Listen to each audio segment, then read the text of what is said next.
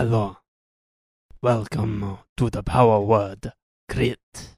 I am Lilac, and I shall be your druid for the evening. Today, we shall be performing the ritual of the D and D. Lilac, who are you talking to? Hmm, hmm. Oh no, no, no, they're just communing with the spirits, you know. Sure, spirits. Okay, cool. Uh welcome everybody. Uh I'm the DM. I'm Corrin. And Sorry, we didn't mean to hijack your game. I mean that's fine. It's I definitely did. yes indeed. With me today are four quenchless Qu- Players? questionable might be a, a better option. questionable four questionable players. They are I'm Kayla, and I'm playing Celestine. I'm Andrew, and I'm playing Lilac. I'm Ashlyn, and I'm playing Isidore Welkenmov. I'm David, and I am playing Lord Usarkar von Pride.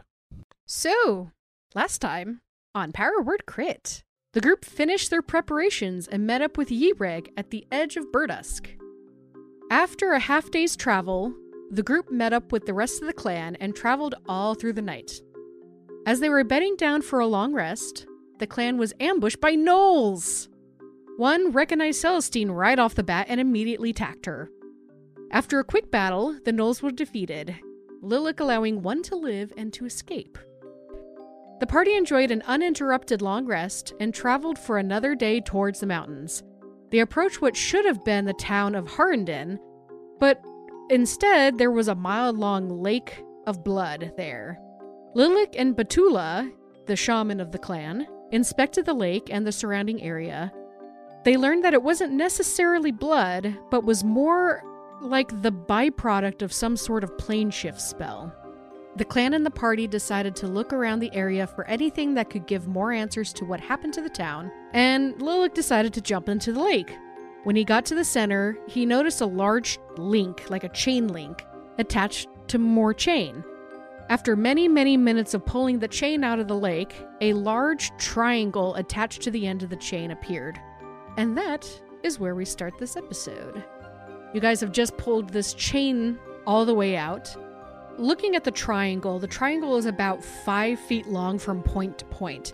It's very large, and it's being held by three orcs. It's extremely heavy. It looks goldish in color, but you see a couple orcs trying to wipe it off to see exactly what's what's going on with this thing. Uh, Usarkar. Uh, this is a strange thing. Uh, have you heard of such things? Have you read of such things in your studies? Hmm. As he brushes some of the water and squeegees some of his furs and cloaks. Never. I don't consider myself to be a student of the arcane, nor is it something that I willingly dive into on a regular basis. Someone else would be better suited to consideration of this. That said, I did recently have, I think I recall, a dream a few days previous about this. A dream? Hmm, yes. It seemed to include a lake of blood. I doubt it's connected, but it does seem to have some similarities. Mm, it is interesting that you would uh, dream of such a place and then we find thing. Hmm. Seems too uh, Coincidental. coincidental. Thank you. In my family, there have been some members who considered dreams to be realms of passage into other worlds. This is a tradition among my people as well. Not necessarily what you would term a magical connection, perhaps, but an obscure esoteric science. And I'm not sure how that would connect to whatever this is. Perhaps the shaman would be a more appropriate person for us to turn to. She is on. So there's the triangle that uh, the orcs have finished wiping off and they're setting it down on the ground. The shaman is actually setting the chains, and the chains themselves actually don't look that heavy, but the triangle did. just from what you can see, you can expect it a little bit further, but the reason why Lilik was able to pull the chain was because it doesn't look like it's made out of metal. Like Batula just grabs it and is just fling, fling, fling, fling all over the place. It looks very light. Hmm. She's very much trying to figure out what this is. Like she's she's got some tools out. She's chipping away at them. Very, very interested in that. You guys also know, based on how long it was, many, many minutes for these orcs to pull this thing out. Just by judging at the pile, if you were to stretch it out, the chain itself looks to be about two miles long. Wow. It's a big pile of chain. Holy heavens. Could it be that this is some random bit of flotsam drawn in whenever this failed spell or ritual was cast? It seems like it drew things from somewhere, you know, this lake of blood, for example. Could it be that this lake of blood and this chain simply came from the same place and were summoned to this area? This seems a likely thing. In which case, perhaps somebody's now missing their pet dog. They Or really it's wanted down their there dog to the have lake. a really long leash. Did not see the, any uh, dogs down there. Izzy, as the gold is appearing, you see that this five foot sided triangle has a strange arcane symbols and equations on it etched into the gold itself. Oh, the thickness, by the way, is about about six inches thick. Okay. So it's it's very big and very very heavy. There are arcane symbols and equations etched in platinum and diamond dust. You recognize this immediately. You have a jeweler's kit, right? I do. Do you have proficiency in investigation? I believe I do. I'm gonna. So this is like a giant tag. It's like a, a flat. it's a dog thick. tag. it could, it's a giant dog tag. You So- you guessed. I was envisioning like a like a, a D4 or something when you said triangle thing. That's a different picture. So yeah. It is a 2D triangle instead of a 3D triangle. fair. Like a triangle bath drain plug. Uh, it is not. It is not three dimensional. It's not a pyramid. I do have proficiency in investigation. Okay, go ahead and do an appraisal check. And this will be investigation. And since you already have proficiency, I actually have appraisal as a custom skill. oh, do do but it's use the that. same as investigation. So There you go. Okay. So go ahead and roll your appraisal skill that we did earlier, and I forgot we did. This was before the campaign started. Indeed. It was a very long time ago. Well, that's a nat one. oh, Oh no. first roll of the day. Yikes. Gotta get it out. Gotta get it out. If only you'd asked for help from somebody else. Yeah. Could have advantage. If only. This is very expensive. Is it solid? I start scratching at it. Seems to be. Well, I suppose we could just bring it back to Burdusk and retire. Yeah. Usarkar, if, if you want to do it as well, you are more than welcome to. With your higher investigation, I, I, if will let you borrow my to jeweler's well. kit if you want. However, doing an appraisal, if you do not have proficiency in investigation, obviously you don't get that. So yeah, I, I won't be able to. I don't have training and investigation. Anyone else I could get help from? Or is it just me alone? you Um, have untrained eyes over here. Mhm. I mean, I can point to you with. See, normally this would be where I would use this material in a jewelry setting. like Yeah. this one, I would use to help guild. I'm going to use tactical assessment, which allows me to have a bonus from to investigation checks. And so I will roll a lovely eight, but plus my investigation, this is going to give me a 16. 16. Okay. Your bonuses for investigation. With a 16, it takes you a few moments, and Izzy is chatting away, pointing things at you. Yep. Pointing things at it for you to look at. Right. And this 100% is solid gold. The symbols and equations are definitely etched in platinum, and there is a thin sheen of diamond dust that has been adhered to it as well. With that 16, you guess that this is worth roughly around 100,000 platinum pieces. Give or take a few thousand. How much does this thing weigh? Three Quite a bit. Three it's orcs six worth. inches of gold with that and five feet across. I don't know how much that is. Yeah, that's crazy. Coated. I don't know if we can carry dust. Eh, we have wagons.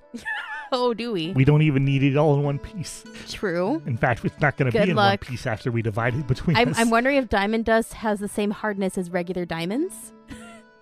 no, because No? it's dusted. Okay, fine. I mean, uh, diamond dust actually is not that hard simply because diamonds are not that hard when you apply blunt physical force to them. They will shatter. It's how hard it is to scratch them that you are thinking about. That is where a diamond is truly impossible. I mean, that's what all I use diamonds for.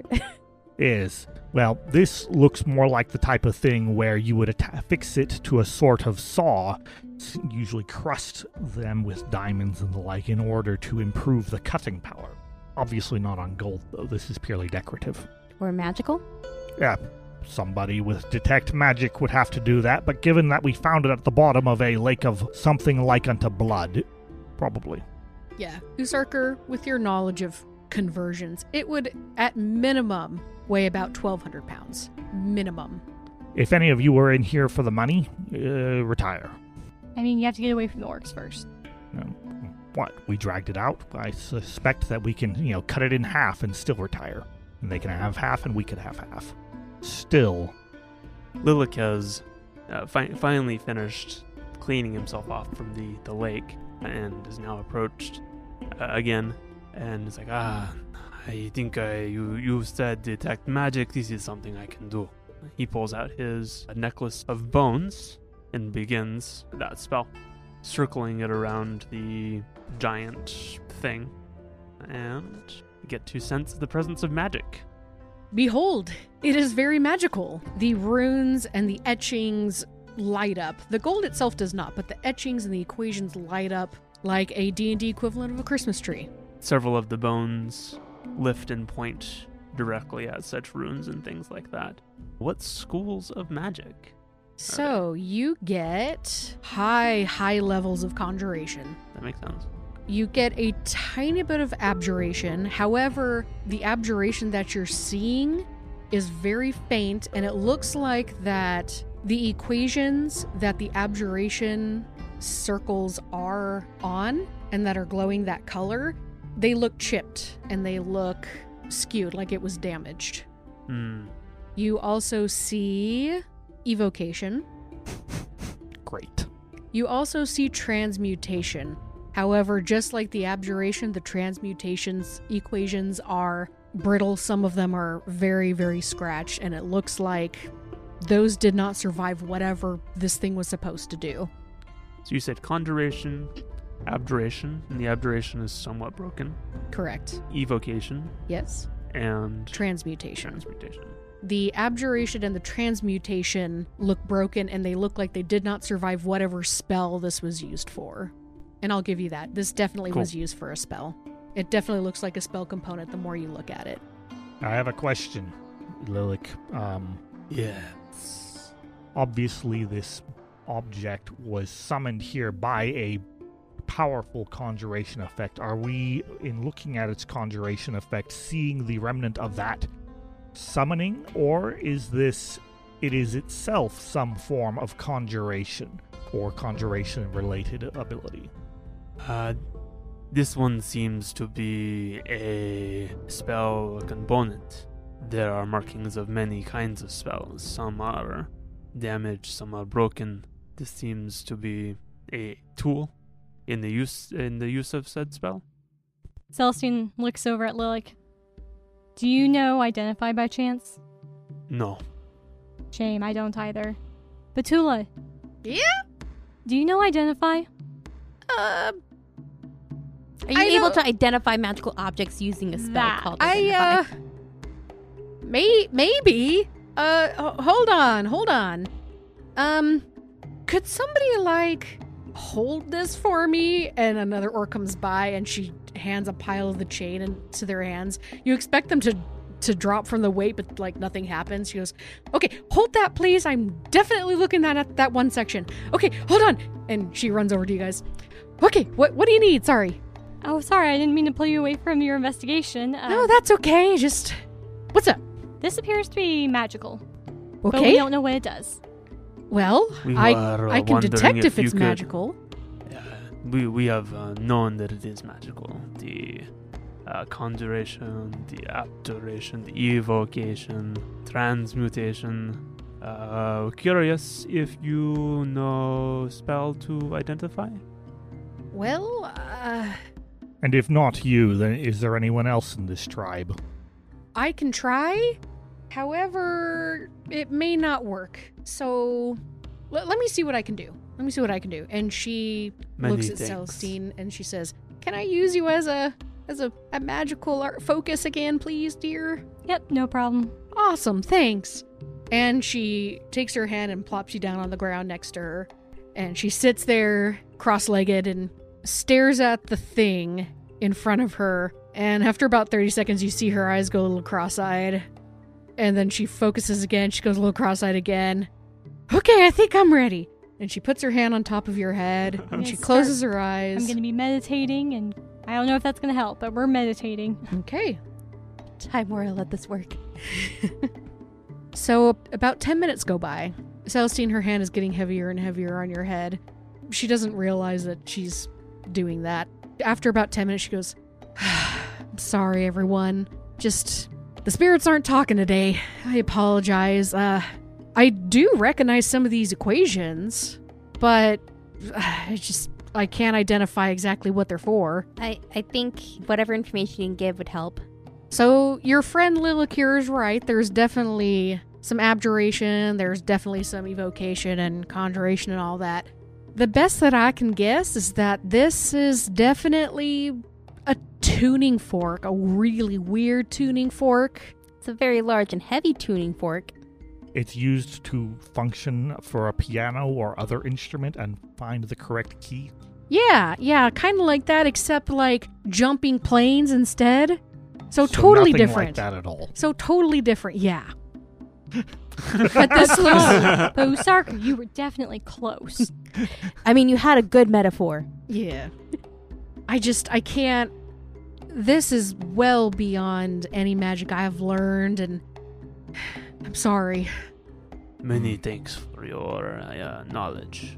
And nobody else in the tribe is expert in identification magic. Not to the extent that we need this. This is something well beyond a simple identify spell. Is there some way that we can transport it to someone who could identify it? I mean, we got that that carriage over there. Do we have the Has sending food. rocks? we have what? Do we still have the sending stones from the guard? We No, could I have don't think summoned so. Greg. Wouldn't. Oh my word.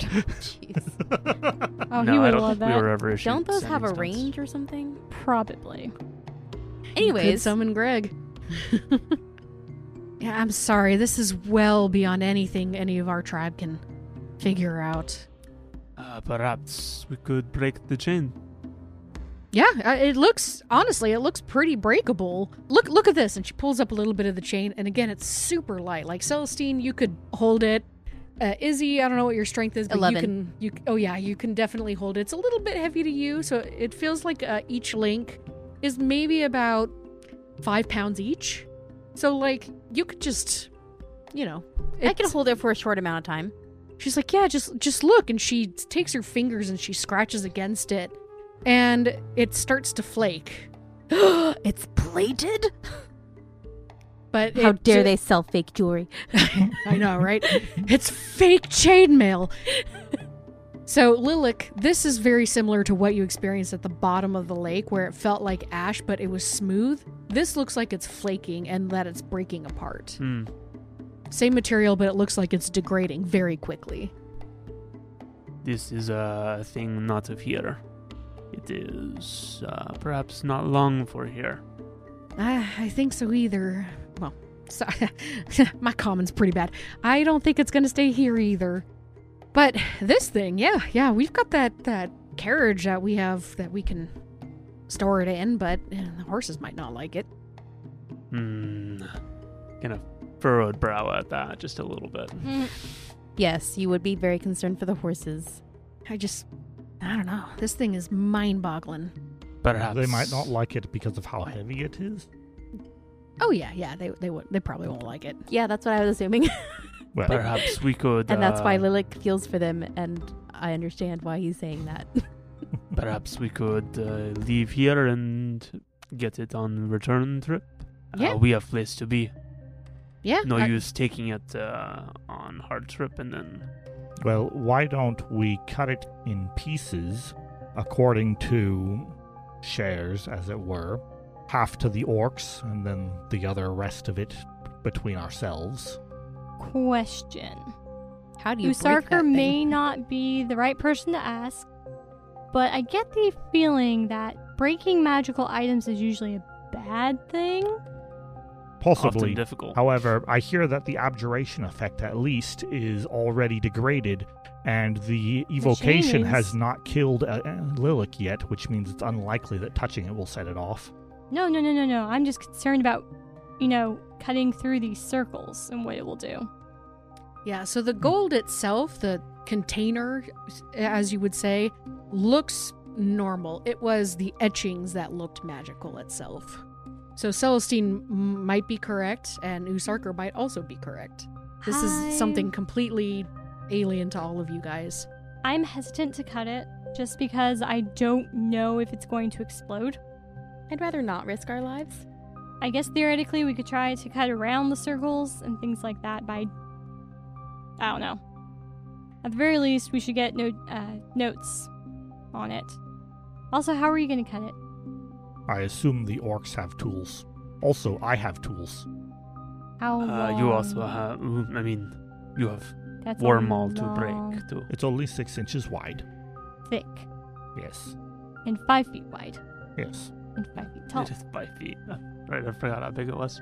Uh-huh. Yeah, it's as, it's as tall as It's a slab. man or We could leave the orcs here. a man.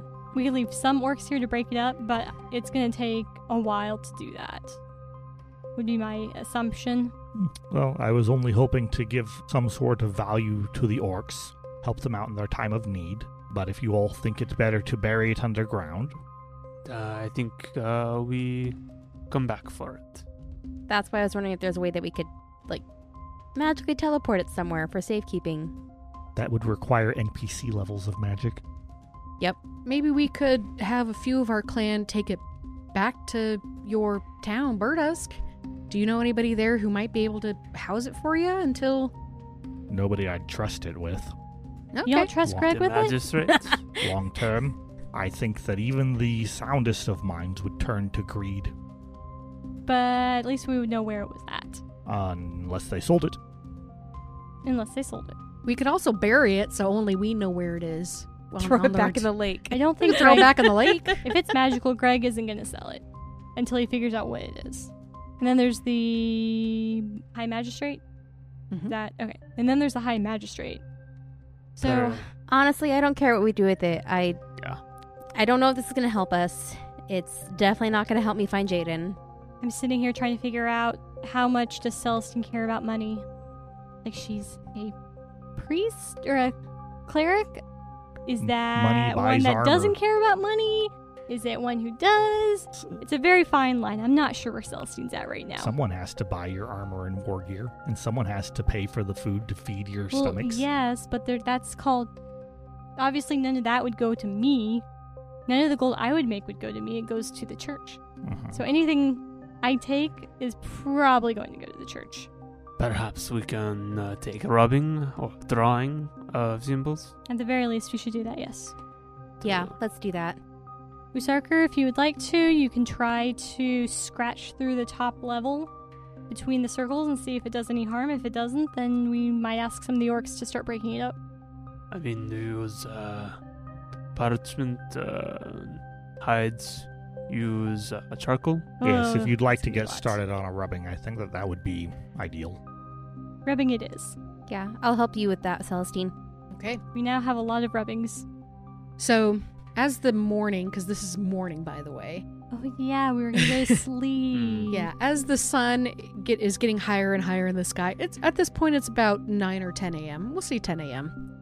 It takes you about an hour to get all the rubbings and make sure that you get all the intricate details because there's very small etchings, there's very large etchings. It is extremely complicated. Whoever did this probably spent months trying to create this thing. It's very intricate. Everything moves into itself. However, you do know that it failed at some point because some of the parts are broken. So, when we're done with the rubbings, I'm going to approach Batula and I'll say, So, I know you mentioned that we could try to send that hunk of metal with a small group of your people Yeah? uh, back to someone we trust in Burdusk. Rather than that, could we ha- send someone with the impressions that we made? I think that's more important than knowing or being able to get the actual material of this. Oh, absolutely. thing. Yeah, absolutely. Uh, Weegub! Weegub! Come on over here! I'm sorry, what was that name? Weegub! Weegum? Weegub? Weegub. W E G U B? Okay. It's a very common orc name. No, that was out of character.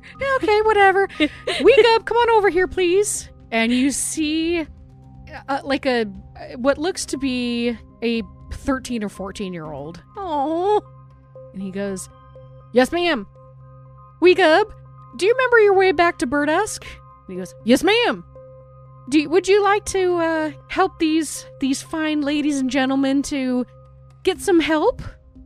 Yes, ma'am. You're welcome to take anyone that you want, but we need these rubbings to go back to Burdusk, and you need to find who's Uh, it? I think uh, the High Magistrate, because I don't think Izzy knows about Greg. The High Magistrate. Do you remember the one with the that you thought had the really really cool chair and you wanted one? Yeah. Yeah, go ahead and do that, please. Yeah, Yes. I'm sure the High Magistrate will find whoever needs to look at this. That, yeah. And he he calls over, Turbog, Turbog, we're going on an adventure. Let's go. Oh no, Oh, more young adventurers. Hmm.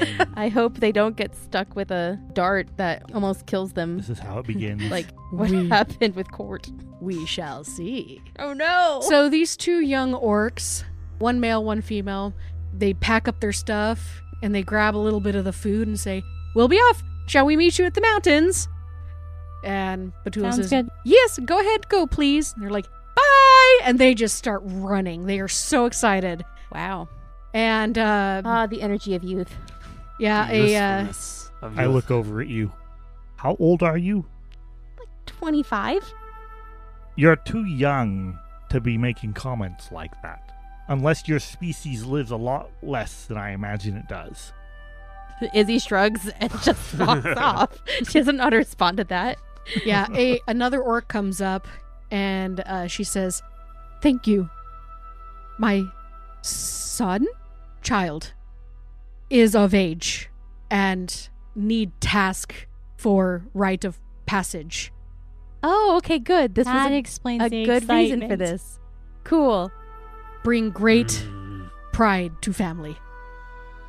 He'll bring honor to them all. Thank you for wonderful task." And she just walks off. Okay, So, time to go to bed. Yeah. Time to go to bed. yes. You guys get a fitful sleep, and you wake up just as dusk is approaching. Hmm. Before we go to bed, Oh, okay. Usarkar is not an expert in controlled dreams, but he has seen a fair amount of it. He would like to attempt to, you know, by going through uh, Batula's stash of herbs and other like ingredients. She willingly gives them up to you. Mhm. She says, be, "Be careful with that one over there. That one, ooh, that one's a that's a rough trip."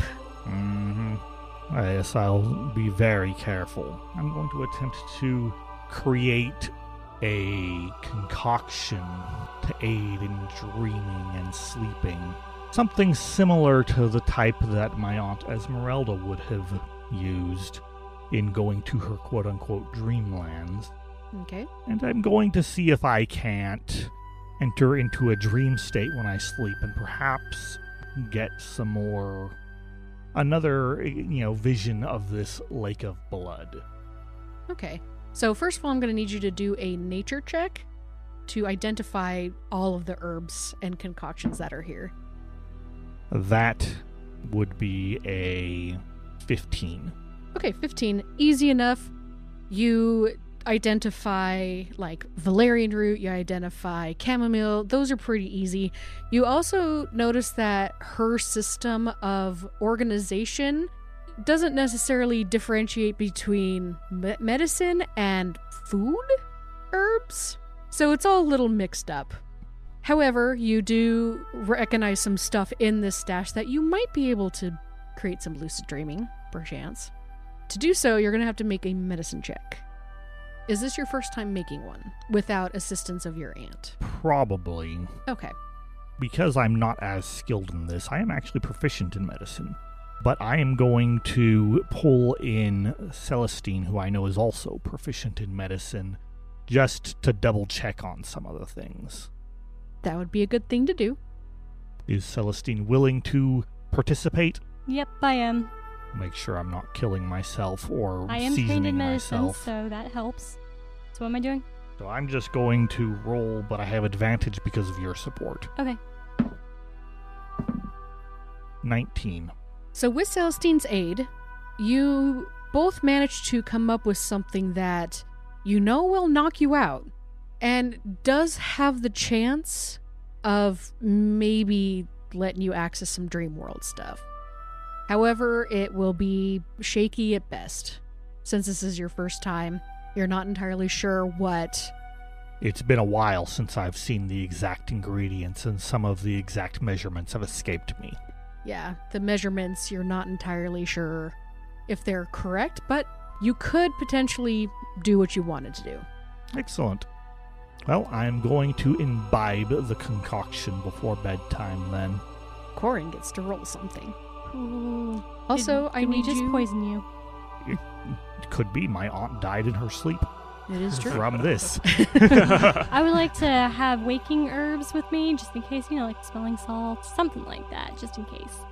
Batula has many of those. You Oh, can good. you can take some. She willingly gives you some. Usarkar, did you happen to slip and tell Celestine that your aunt died in her sleep after doing one of these dream um, trips? It depends on how curious Probably. Celestine was about, you know, where I, what I was doing and where I learned it Probably very curious. In that case, yeah, I'm sure at some point it came up. okay. Yes, we're getting those uh, herbs that wake people up, just in case. Perfect. First, Usarkar, I need you to roll a d4 for me, please. Three. Good. Now I get to roll something. So Usarkar, you take the potion and you fall asleep. Never to wake up. Hey everyone, this is Kayla. Today I wanted to give a shout out to our followers on Twitter. CleeDND, Sylvie51131165, Arcane Dice, Justina Revolute1, Skirmisher Games, F Master 90, Dyson Mind, RPG Music Maker, A Wolves Den FLGS, Moss Dagger, Gamski, God underscored Mode, Goth Hoblin, Lav underscore Rosie, Typhonius, Anarium Podcast, Unnamed Game Co., Skeletal Orange, Bronson Fitz, and Elvin underscore Firefly. I'd also like to shout out to our Facebook followers Rachel, Alex, Debbie, Connor, Heather, Sarah, and Howard. Want to get a shout out from a cast member of Power Word Crit? Just do one of the following follow us on Twitter or Facebook, or tweet about the show using the hashtag PowerWordCrit, or share a post from our Facebook page and include the hashtag PowerWordCrit, or tell us how you shared this podcast with someone by sending an email to powerwordcrit at gmail.com. And we'll give you a personal shout out in our next episode. Thanks. Now back to the show. So, Corrin, while Usarkar and Celestine are making his concoction, could I talk to Batula before going to bed? Absolutely. All right. So I'm gonna go find her, and when I do, I'm gonna be like, "Hi, uh, just, oh, hello, my dear. I just had a couple of questions for you. Um, so remember how you told me about my echo, and kind of told me how I can She immediately puts her hand up and says, Let's talk about this in private. Okay. Let me grab something real quick. And she grabs like a leg of some sort and rips it off the beast that's currently getting cooked in the fire. She goes, Okay, I'm ready. Let's go. I'm, I'm starving. Okay. and she she takes a look into her tent, sees those two in there, and she goes, uh, Let's just walk over there, shall we? Okay. Okay. Should I not have told them about it? Because I already have. Oh no no no! It, it's totally fine. It's just my clan's not gonna understand. So Oh, okay. yeah. So let's walk over there. And so you guys walk about hundred feet away, and she knocks over a half partially destroyed stump, and she goes, "Sit, sit. Let's let's have a chat." Oh, okay. Um, uh, thank you again, by the way, for telling me about all this. It's been kind of a learning experience for the last week. I was wondering if I don't know how familiar you are with these echoes, but I was wondering if you could help me learn how to use them cuz when we were fighting those gnolls yesterday, I didn't realize that like m- my echo was attacking when I was attacking. I thought they were just there. But I mean, anytime I've called an echo, they haven't really been helpful, like trying to like open doors.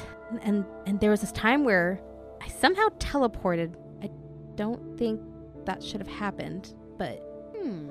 Interesting. Tell me more and everything that happened during that time. I will, but before I tell you all of that, I also wanted to ask is it possible to know which god gave me this ability? she was chomping on her giant leg, and she gives you a quizzical look, and she goes, "Was it not the god that you worship?" I mean, I don't worship like a specific god. I wish I like give thanks to whichever gods are convenient at the time. I I don't really Applicable for the situation. Yeah, I'm I'm not super religious. I believe that gods exist. I give them worship when it's called for. I don't really rely on one specific god though. There was that time that I was praying to Tymora back in Greenest. Did that happen before or after the event? That was after. Hmm. But before I started seeing my echoes. Hmm. Well, like I said, I've only met a few throughout my lifetime, and I'm fairly old. And they're extremely rare. However, they usually know which god gave them that ability. However, if you were on the brink of death, we could probably rule out any of the death gods because they wouldn't necessarily step out of their domains, nor would any of their followers. Okay, that narrows it down to like 900 other gods. 932, but who's counting? oh, Uh, did they add 32 more to the pantheon when I wasn't looking? yeah, that happened about 20 years ago. No. Oh, jeez. You know what? How about you show me? Show me what you can do, how you've interacted with your echo, and maybe that will give us some ideas. Okay. And I will proceed to summon echoes and show her some of the things that I have learned how to do, like teleporting, switching places with them, and if I make an attack, then it makes an attack from its area, and I think those are all the abilities she's learned so far. So yeah. All right, well, I am going to have to commune with nature on this one.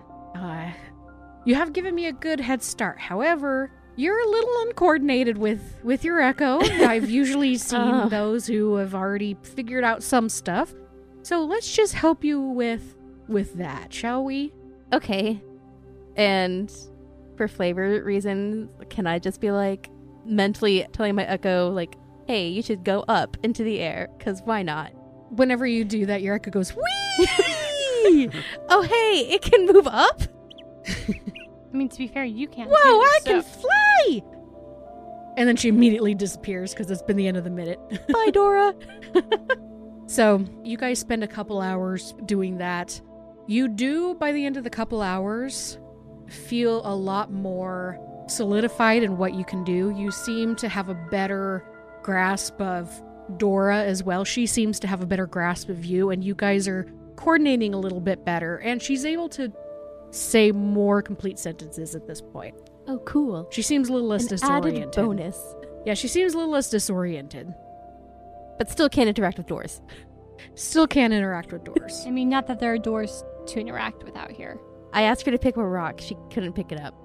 She That works. tries and she goes, No, don't feel like it. Okay, Doesn't even try. It's just a Mm, no. no. that's Nah. valid. At this point, you now have full control over Dora, Sweet. and you can use her any way you see fit within the bounds of the class. Right. the rest of the party has been considering and thinks that you should mention Tempest as a potential god who's helped you, since Tempest has been helping the party basically every day via Celestine. But then he would be competing, or Celestine would have to compete for attention from. Te- I don't know. Eh, nope. Tempest loves. Tempest has more than enough love for all. Tempest's violence. you hear can in be your voice from Celestine in the tent. No, honestly, because Izzy has mentioned Tymora the most, like that's what makes most sense to me as the player. But It I don't could- want to rule out other gods that Izzy may know of, but it, I don't as a player. It could be uh, Kiri, the god of trickery, the sky, and the weather. It seems that you are uh, attuned to some of those things. See, I didn't even know. ab- That must be one of the 32 gods that were added to the pantheon I didn't know about. It could No, be uh, soon. Kiri is old god. Okay, Of my well, people. I didn't pay attention close enough to all the gods. Lilik is now sitting there. Did you go with her? He- Why not? he- he's been you know, nearby, mostly praying to his gods. yeah, It could be soon, god of good fashion sense. could be. that would really be stepping outside of their boundaries. Oh man. So, Batula does tell you that she's going to have to think about it because, again, this is a very strange situation that a god that you do not worship exclusively just outright tried to help you. Lilik, is there anything else you wanted to do before bed? no, continue his meditations. Okay. Hey, with hey the you finding of any good area. rats out here? Uh, have not looked. Okay, just just curious, making small talk. Okay. Do you, do you think uh, Celestine and Usarkar are done with whatever Usarkar's science experiment is? I, I seem to have heard uh, talk of uh, dreams. Oh, Oh. weird. Uh, Usarkar said that he had a dream of Lake of Blood. So, like, he foresaw the Mm. lake of blood that we saw today That is before we saw the lake of blood, Seems strange, eh? and he wants to knock magic and the Yeah. gods. It was definitely not a god that sent it to him, even though it definitely sounds like a god may have sent it to him. Interesting. Science, The, definitely the science. dreams, the portents, these are things common, it seems. Even those who deny such are uh, participating in them. Yeah, that that's true. Can't always escape the gods, no matter how much you try to run from them. Is evidenced apparently by Lord Pride. Usarkar, Yes. you take your potion. takes about 20 minutes, but you feel yourself, your head lolling, and you finally conk out. Excellent. So here's a question for you. Where would Usarkar feel the most safe? Hmm. You would likely feel the In most his- safe in his room back at the old Pride Mansion. You're standing there in the foyer of the Pride Mansion. Hmm. Things look a little out of place. I know how this dream goes. My aunt always claimed that there was an entrance to her dreamlands in the catacombs. Are you going to go search in the catacombs? Uh, if there's anything that you'd like to input, at, you, you were saying something which I think I interrupted. I'm sorry. Oh, I was just saying that things looked a little weird and like the stairs are upside down. Hmm. So, you at this point, you do know you're dreaming. You have successfully been lucid. However, you do feel it slipping in and out. You don't quite have a grasp on it. But at this moment, you are lucid. Excellent. In that case, I will begin going in the direction of the catacombs. Okay.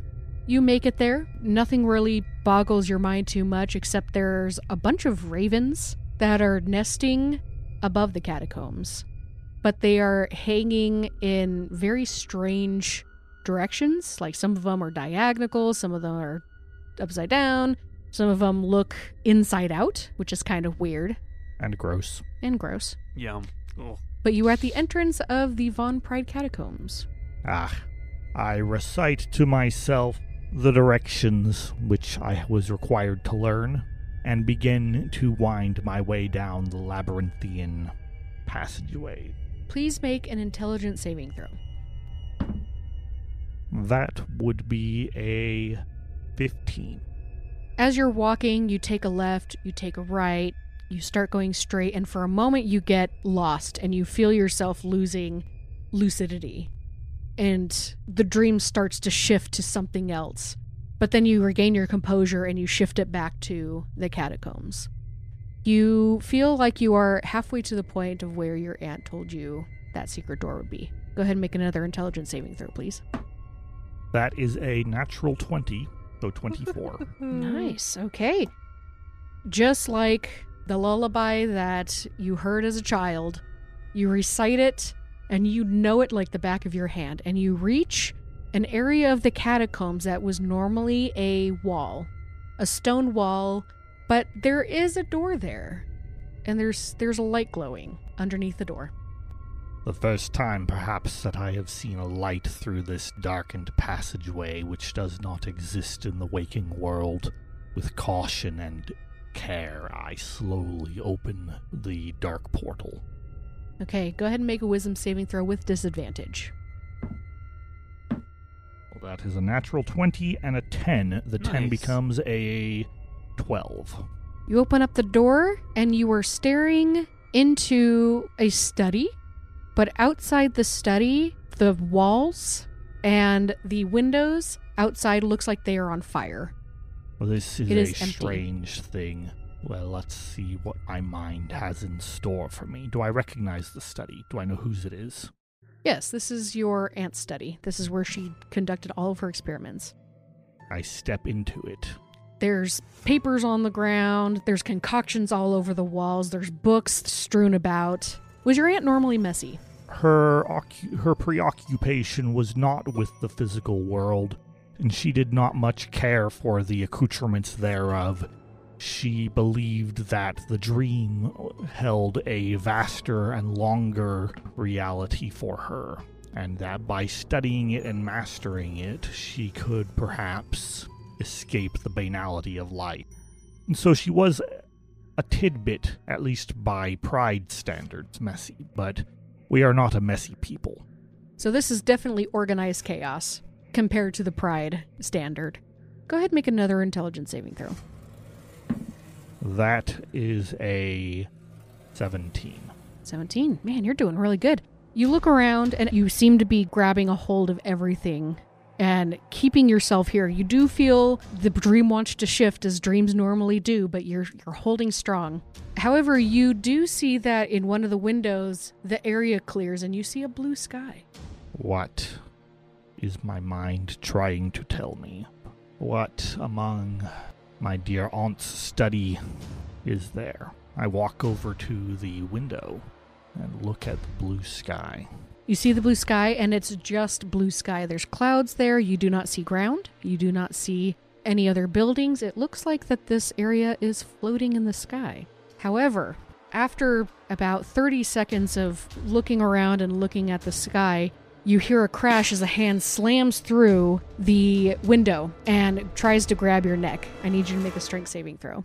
Um, before I make a strength saving throw, do I have time to react to what sort of a hand this is? This would be considered a surprise round Okay. because the hand came out of nowhere. You didn't see it, it just came through the window. Almost as if the window became the hand. Well, I got a 15 on my strength saving throw then. Okay, this hand tries to grab at your neck, grabs a hold, but you manage to pull away really quick. And at that moment, another hand comes shooting out. Go ahead and roll for initiative, please. You'll be pleased to note that I got an almighty 5. Okay, this hand goes first. Tell me about these hands now that So these hands are translucent. They look like they're coming from the window themselves, but the window shattered into these glassy gloves like thing. And one tried to grab you, and the other one is grabbing at you as well. And you can see the sky outside, just lovely outside. So it's going to try and grab your neck again. Go ahead and make another strength saving throw. That is a 21. Okay, it tries to grab you again, and you manage to pull away. You also hear, Sarker, run! Do I It is your turn. Do I recognize the voice? You do, it is your aunt. Strange. I do not know what this thing is. I step back from it and towards the exiting doorway. Okay, so you manage to get about five feet out of the doorway, and you hear all the other glass start to shatter. There were 10 windows, and you start to hear all of them shattering. That's a lot. And you hear the cracking of sound as these hands start touching the ground and start moving their way towards you. I'm going to need you to make another strength saving throw. Ah, there we go. Seven. Seven. One manages to grab you, and, and as you glance back, you do notice that these hands are extending. They're just coming straight out, and it grabs your neck.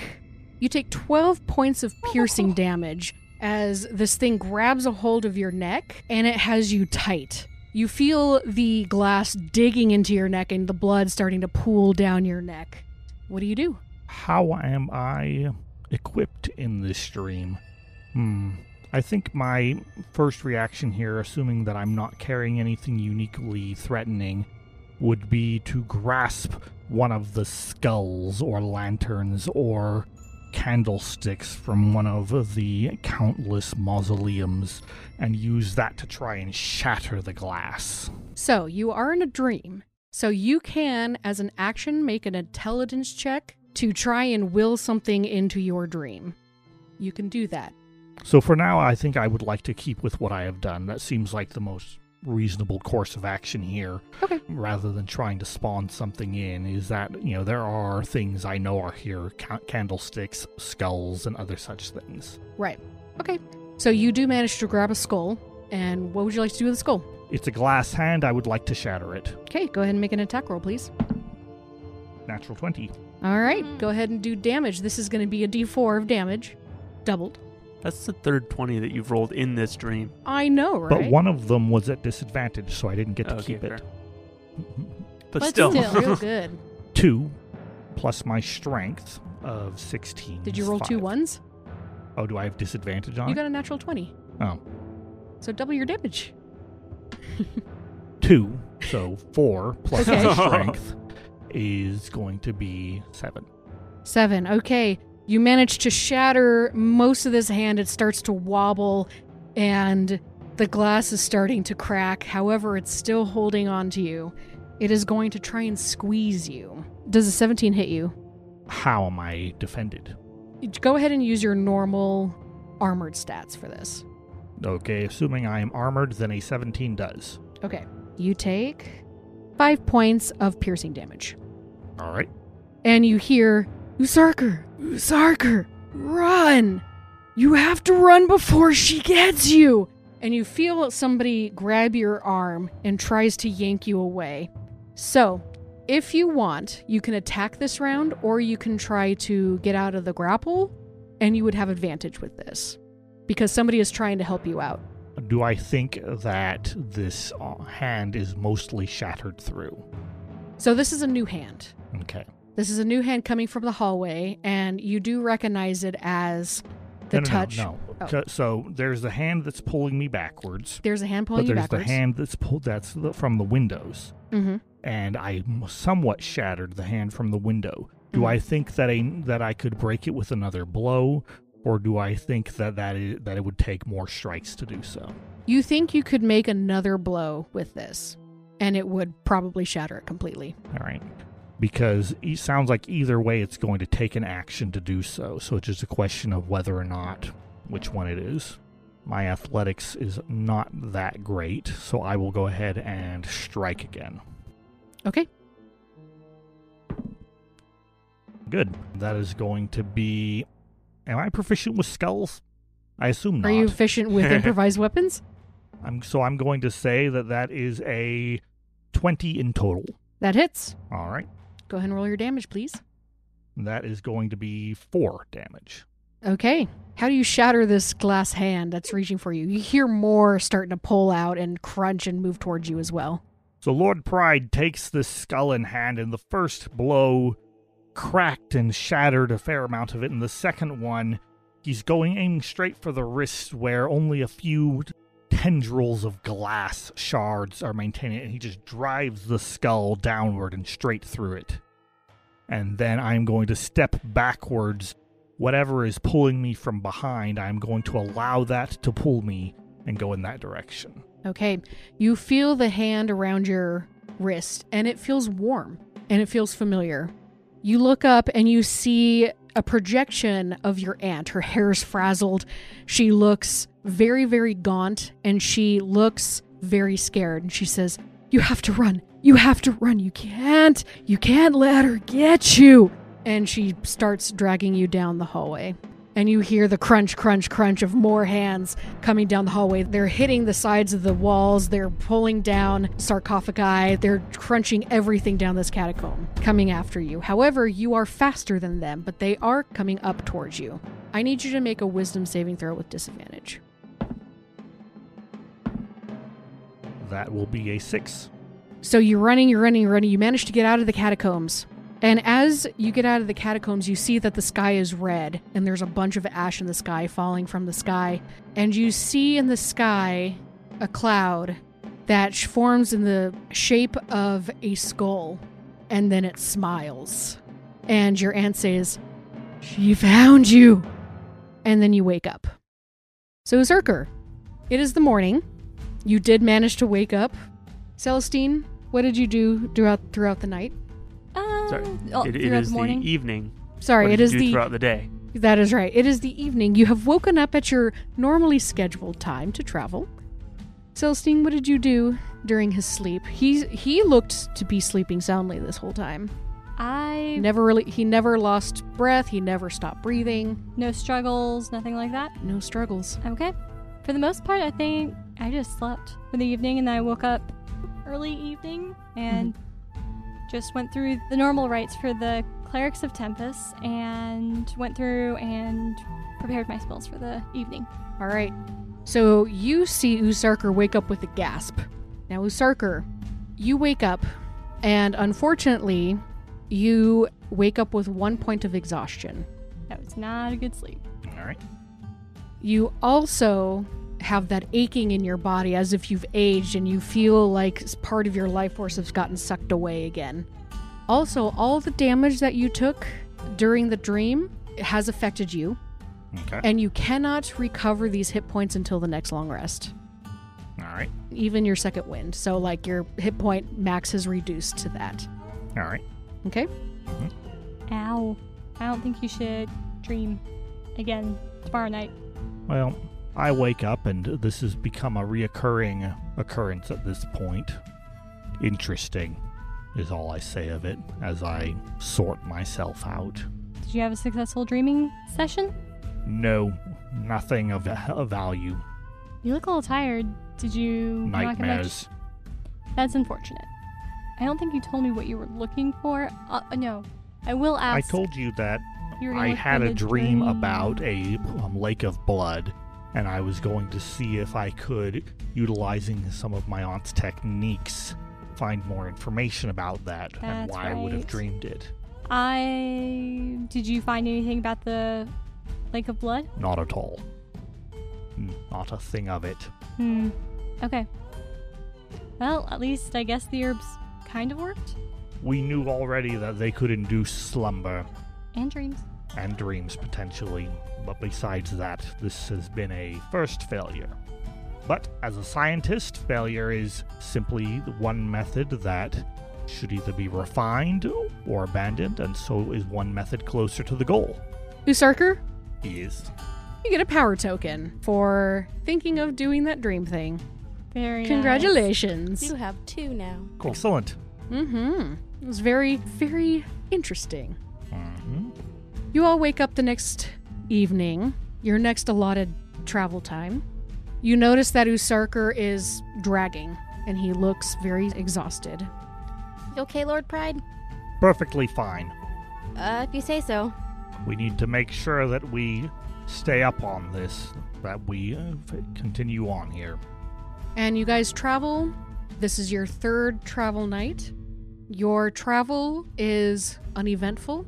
The orcs seem to be warming up to you, especially since Batula seems to like you guys. Batula does hang around Izzy a lot, asking her questions, and seems to be trying to work something out in her mind as the time goes on. And just as, well, I would say about two hours before sunrise happens, you see flames up against the mountain. Flames. flames, like campfires. Oh, okay. Not like a The whole bonfire. thing is on fire. Not Yeah. dragons. Got it. It's Yeah. it's a flaming inferno. We see the reflected light of fires. So you guys see, well, Izzy and Celestine have met Korgok, who was the leader of the clan. Korgok mutters something under his breath, and he casts four lights up into the air and makes them dance in a s- particular pattern in the direction of the campfires.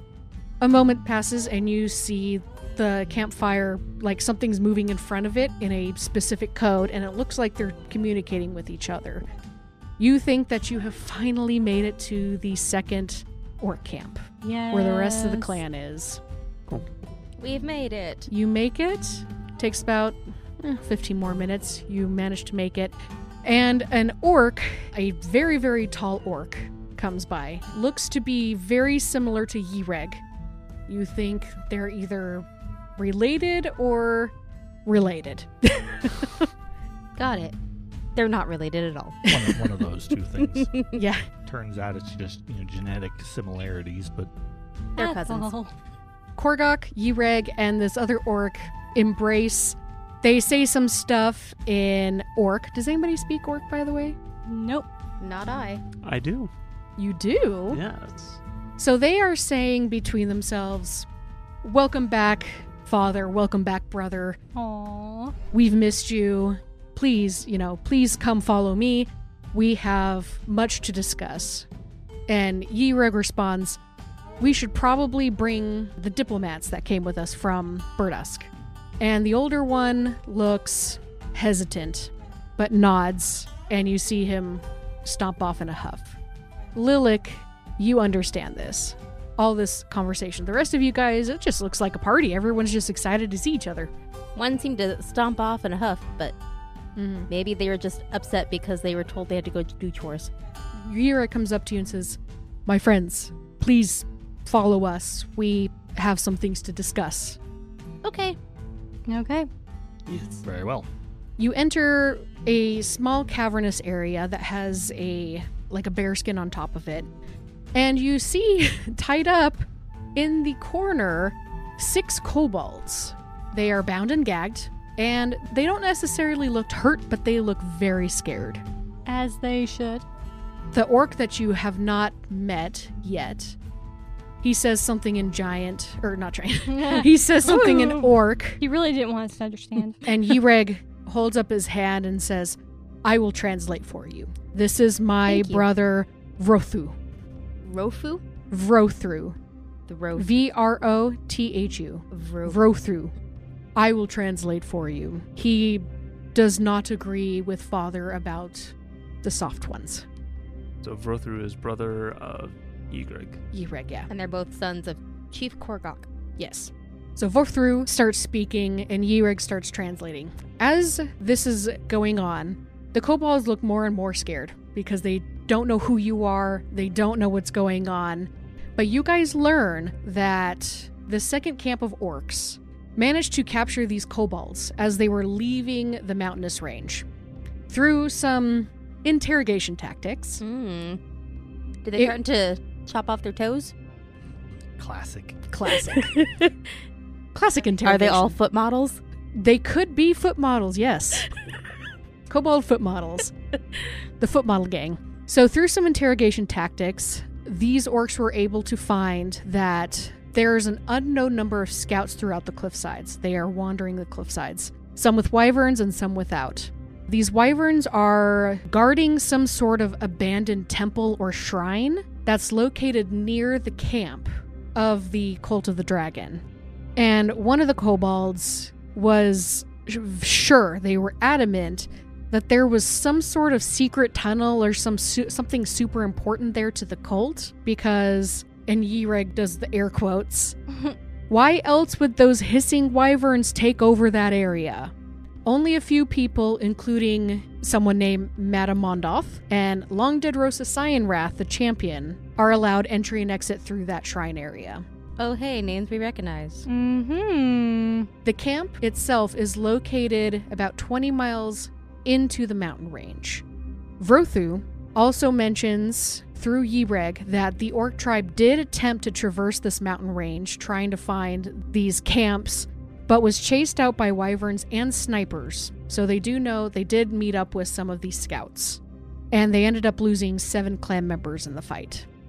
That's unfortunate. Shortly after that, these kobolds came out and they managed to grab them and realized that maybe infiltration might be better than trying to have a whole orc clan try to go after people who have flight and stuff on their radar. Another thing that he mentions is that giants have also been pushed out of their region as well, Oh dear. making the area much more dangerous Mhm. because there's giants now roaming around an area that they normally don't roam. There What are giants of- in the land. What sort of giants? Yreg responds, uh, we've we've encountered hill giants before. I haven't encountered anything beyond that, but there could be more living inside the mountains themselves. Okay. Well, Vrothru, Ygrig, uh, this one thinks that we might be able to help. We can move quietly, with assistance from the spirits, of course. Are you saying this in common or are you saying this in orc? Orc. Vrothru looks surprised, sizes you up. I have not met one like you before.